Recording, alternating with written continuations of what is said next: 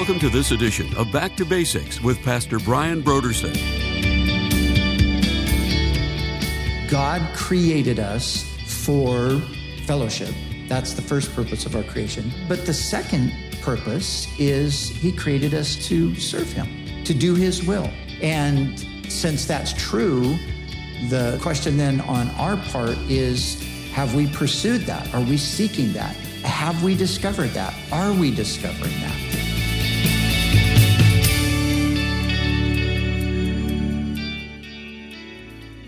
Today on Back to Basics, Pastor Brian continues his study through the books of the Old Testament prophets. Join us as Pastor Brian begins his teaching on Jeremiah chapters 1 through 6.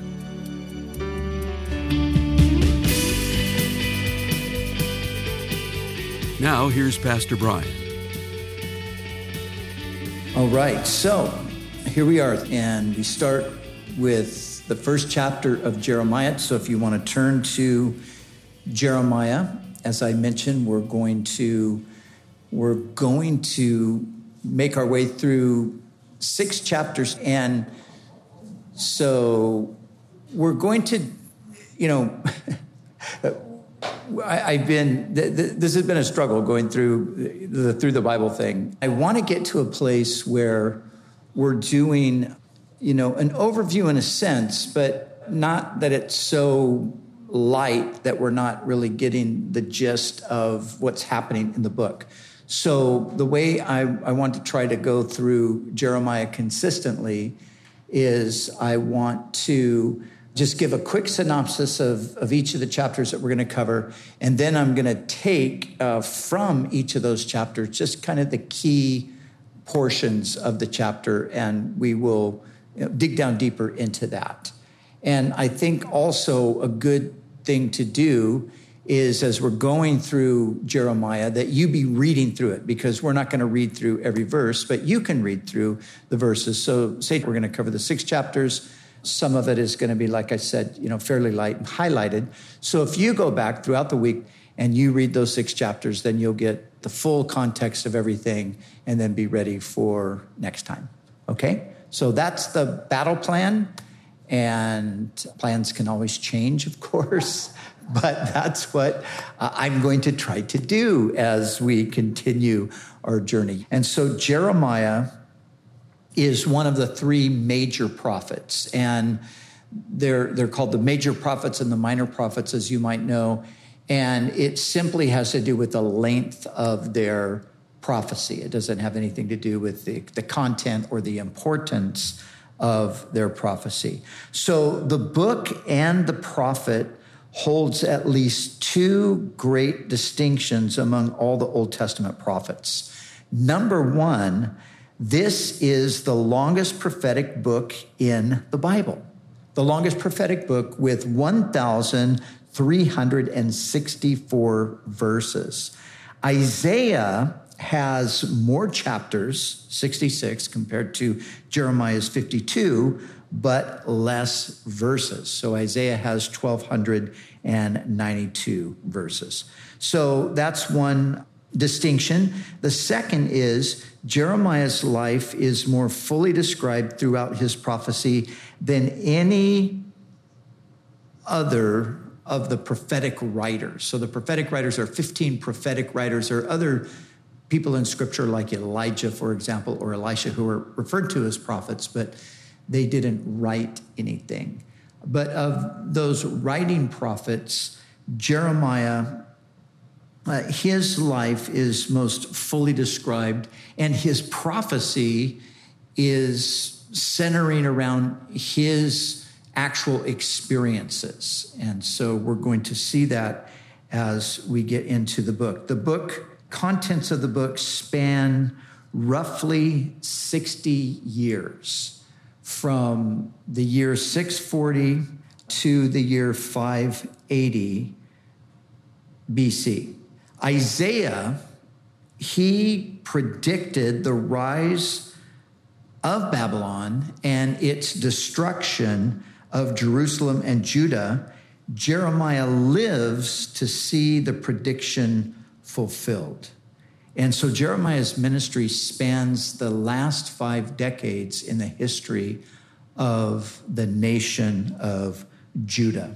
And someone said this, and let me quote to you that it was Jeremiah's lot to prophesy at a time when all things in Judah were rushing down to the final and mournful catastrophe, when political excitement was at its height, when the worst passions swayed the various parties and the most fatal counsels prevailed, to see his own people, whom he loved, plunge over the precipice into the wide, weltering ruin.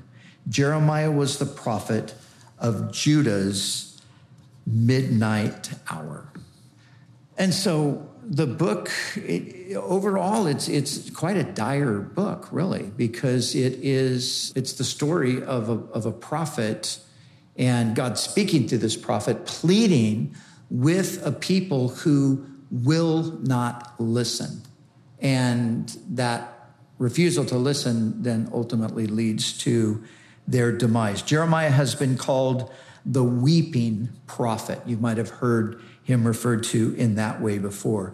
And uh, G. Campbell Morgan said this. He said, In the story of Jeremiah's shrinking and pain and tears, we have a picture of a man in such perfect fellowship with God that through him God was able to reveal his own suffering in the presence of sin. And, and it's this is an interesting statement by Campbell Morgan because as we're even going to see in one particular portion, there are places where it's difficult to see whether it's Jeremiah that's speaking or whether it's the Lord speaking. And, and when, when we come across those, they're generally places where the expression is one of, of deep lament. So on the one hand, you, you would think that, well, of course, it must be Jeremiah because the Lord wouldn't be saying these kinds of things necessarily. But then when you get closer and you really look at the context, it's kind of hard to decipher between the two. And I think Campbell Morgan, he got it right here that, that Jeremiah is expressing, even in his grief and in his deep emotion over the state of his people, he's expressing the heart of God.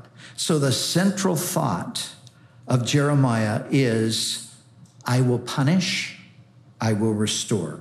There is wrath to the full, but there is love to the end. And so that's just a, a quick introductory word there. And so, like I said, we're going to look at the, the first six chapters. And the reason I chose the six chapters is because there's, there's clearly, when we get to chapter seven, the environment changes at chapter seven. So I want to wait for that environment change. The, the book is notoriously difficult, if not impossible, to track chronologically. So nobody has ever been able to put it in any kind of a strict chronological order. It doesn't seem to be laid out that way at all. And so we're not going to worry so much about that because it's not really possible to lay it down in that way. But chapter one, and I'm just going to give you a heading for each of the chapters. And then as we look at the chapters, you'll see some of the highlighted passages will bring out the various headings. So, so chapter one is God's calling upon Jeremiah's life to be a prophet. So we have this amazing story here of the call of God. And this is where we're going to spend probably the majority of our time because it's so fascinating looking at God's call upon Jeremiah. In the second chapter, the Lord through Jeremiah is building his case against Israel. We'll look at a couple of things there that are key things. In the third chapter, we're looking at the sin and the shamelessness of the nation. So the nation isn't just laden down with sin, they are absolutely shameless in regard to it. They have no conviction, they have no concern. Jeremiah is warning them about judgment, and they're basically saying there is no judgment coming. God's never going to judge us. We're God's people. And Jeremiah, you're wrong. And so we'll look at that in the third chapter. The fourth chapter, this is where we see God's grief over the coming destruction of the land. And as I mentioned, this is where there's kind of a blending between Jeremiah's emotions and God's word. And then in the fifth chapter it just basically is talking about the judgment of God, but it's justifying the judgment of God. So showing the justice in God's judgment. And then finally, in the sixth chapter, it is the impending destruction that will ultimately come upon Jerusalem from the north. And the north, of course, as we will see clearly, is a reference to Babylon. So just let me remind you when um, we left off with Isaiah's prophecy, right? So this is about 100 years, 80 to 100 years after Isaiah prophesied. And when Isaiah was prophesying, maybe you remember, Babylon was nothing. Babylon was not any sort of a world power. During the time of Isaiah, Assyria was the great power.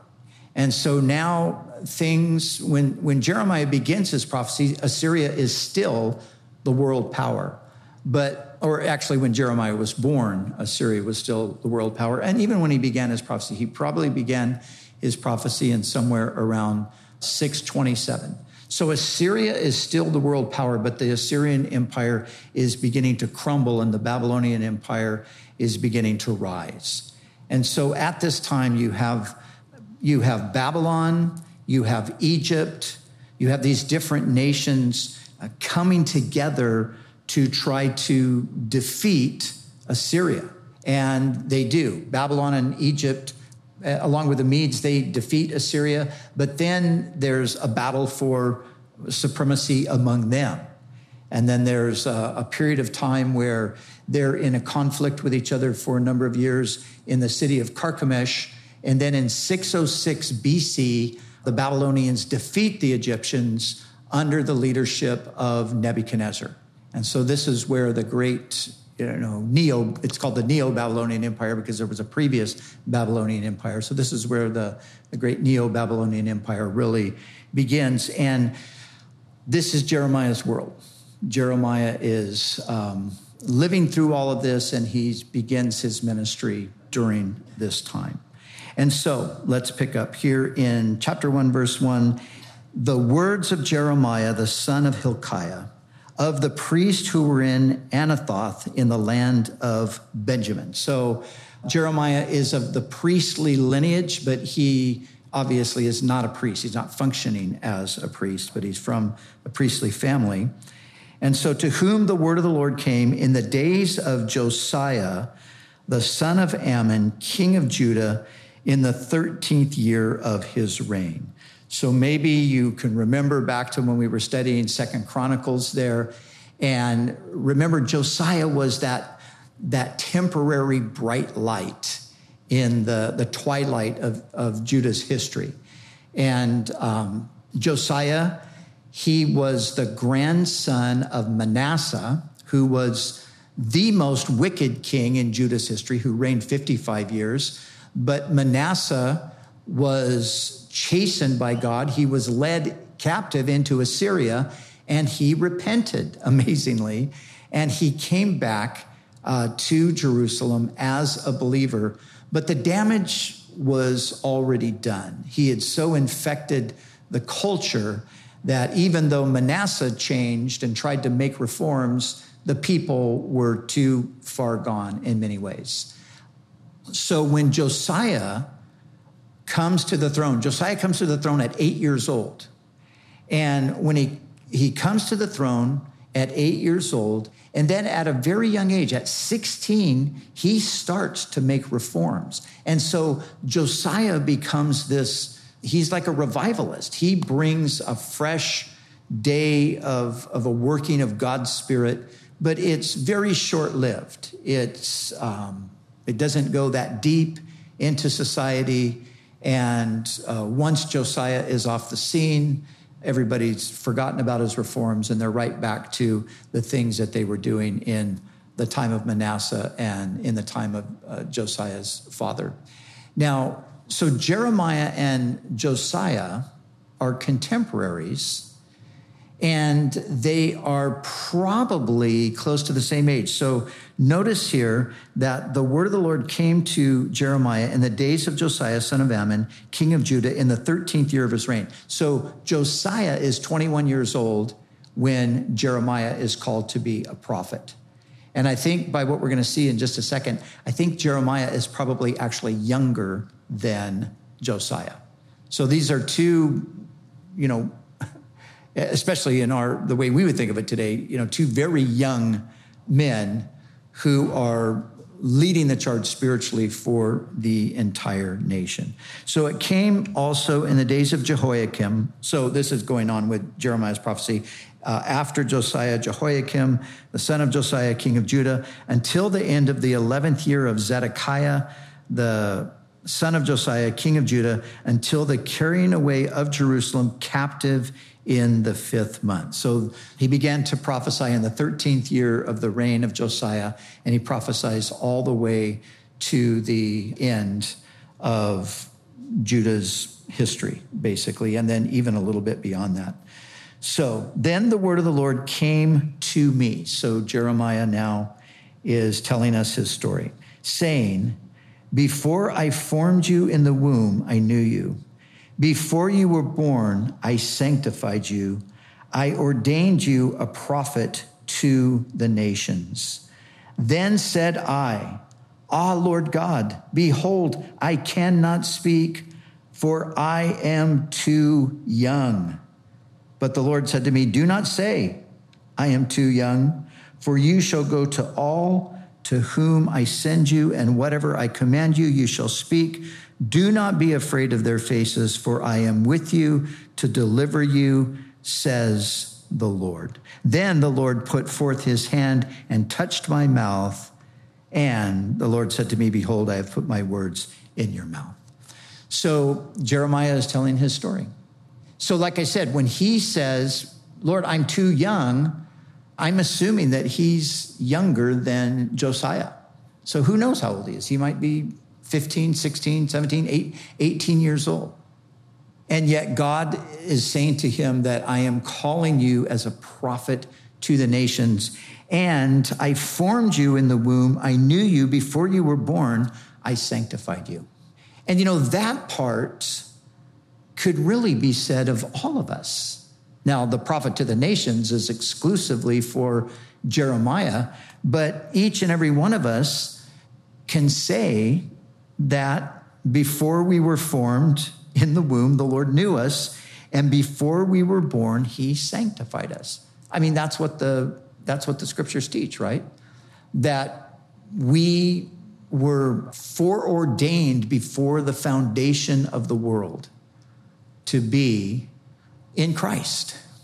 And so, not only to be in Christ, but also to be called by God to some ministry, some task, some thing. God created us for number one, fellowship. That's the first purpose of our creation. But, but the second purpose is he created us to, to serve him, to do his will to partner with him, to work alongside of him in what it is that he is doing. And so to me, this is always such a thrilling thing to think about that each and every one of us have been set apart by God for something. And since that's true, the, the question then on our part is have we pursued that? Are we seeking that? Have we discovered that? Are we discovering that? We want to be doing that because that is the place, to be in the place that God created us to be in, to do the thing that God created us to do, whatever it is. It's not just the, the typical things we think of, like, oh, you know, God called me to be a, a pastor, a preacher. God calls some people to be you know, church leaders in various sort. He calls some people to go to the mission field, things like that. But God calls us to all different kinds of things, and He calls us to serve Him in a variety of different contexts. And he uses all of his people, having spread them out all through culture, all through society, doing his work, and he's weaving together this amazing tapestry that one day we'll get to see all the beauty of it. So, but understandably, Jeremiah says, Lord, I'm too young. And, you know, sometimes we might say something like that. Now, I'm looking around the room. There's not anybody in here. Maybe there's two or three people that are going to say, I'm too young. I, a lot of us would say, Lord, I'm too old. Lord, Lord, you know, wait, it, it's just, I'm, I'm way past my, my youth now. But you're never too old. You know, we have some friends, Cheryl and I have some good friends, Doug and Rose Martin. And what's Doug now? 70 something, like 75 or something like that. And, you know, these, these guys, uh, Doug actually used to be, he ran our accounting department when I used to pastor at Calvary Chapel of Vista. He, for many, many years, he worked in executive kind of a role with Mitsubishi. And then the Lord just put on his heart to quit his job. And so he quit and he came to work at, at Calvary Chapel Vista for about one tenth of what he was making at Mitsubishi. And then after some time, and he was at least in his 50s at the time, the Lord called them to, to leave California and to leave the US and to move to Hungary. And they moved to Hungary and they lived in, in Vajta a little village in Hungary where we have a conference center. And they lived there for years and they served there. And then they moved back to the States and they kind of bounced around here and there. And about, you know, three years ago or something, four years ago, the Lord put it on their hearts. Rose is a teacher. And uh, she got a job teaching in, in, uh, with the US military. And lo and behold, they moved to Japan. And so now they live in Japan and they still see themselves as they're, they're on a mission. And you could easily say, well, wait a second, you know, that, man, come on, you know, 70s, that, that's getting old. It is getting old for sure. But we're, we're, we're, never too old. And, and I could tell you a few stories. I won't go into all of this, but you know, so some of the missionary figures in history in the last couple hundred years, some of them were like, they were so old that a mission society wouldn't send them anywhere. They came and said, I have a vision to go. Uh, C.T. Studd had a vision. He wanted to go to Africa. They said, Oh, wait, you're way too old. You're washed up. No, you can't go. Your time is over. You need to just stay here. And he was like, Okay, thank you very much. And then he got himself to Africa and he started a new mission. And I think he was in his 70s at the time, if I'm not mistaken. Am I not mistaken? I'm looking at the, the church historian, Cheryl, here, the missions historian, who in her podcast talks about all this stuff all the time.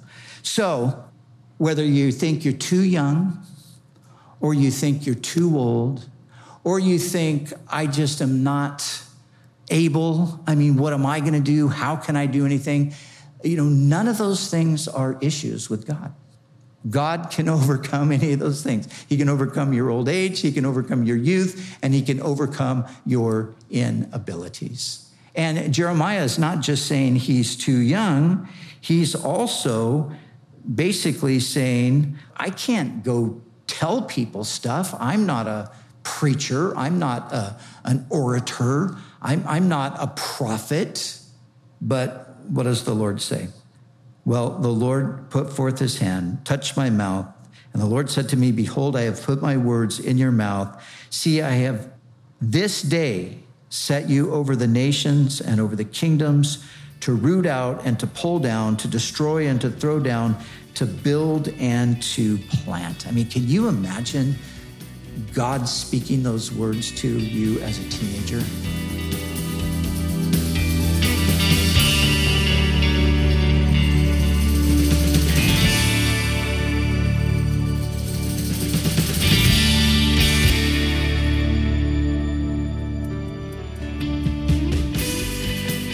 September, Back to Basics Radio is offering a book titled Forgive Why Should I and How Can I by Timothy Keller. Have you ever been wronged or hurt to the point that it's difficult to forgive the person or people that hurt you? Why is it so difficult to forgive those who have hurt us? In his book Forgive Why Should I and How Can I, Timothy Keller explains why forgiveness is so important. He also explains what forgiveness is and the various ways it's been misunderstood culturally, both inside and outside the church. Timothy Keller will help you truly understand all the dimensions of forgiveness. You'll learn the principles of forgiveness and the practical ways to practice forgiveness in your own life as you move towards relational reconciliation with others. If you want to know why forgiveness is so important, and how you can forgive others who have hurt you, we encourage you to call us right now at 1 800 733 6443 or visit us online at backtobasicsradio.com to order Forgive Why Should I and How Can I by Timothy Keller. And when you give a gift Back to Basics, we'll send you this book as our way to say thank you. We do appreciate your generous support of this ministry. We'd also like to remind you that all of our other resources are waiting for you at backtobasicsradio.com or by calling our request line at 1 800 733 6443. That's 1 800 733 6443. Our desire is to encourage you in your daily walk with God. We'll continue tomorrow with more valuable insights from Pastor Brian as we study together in the book of Jeremiah.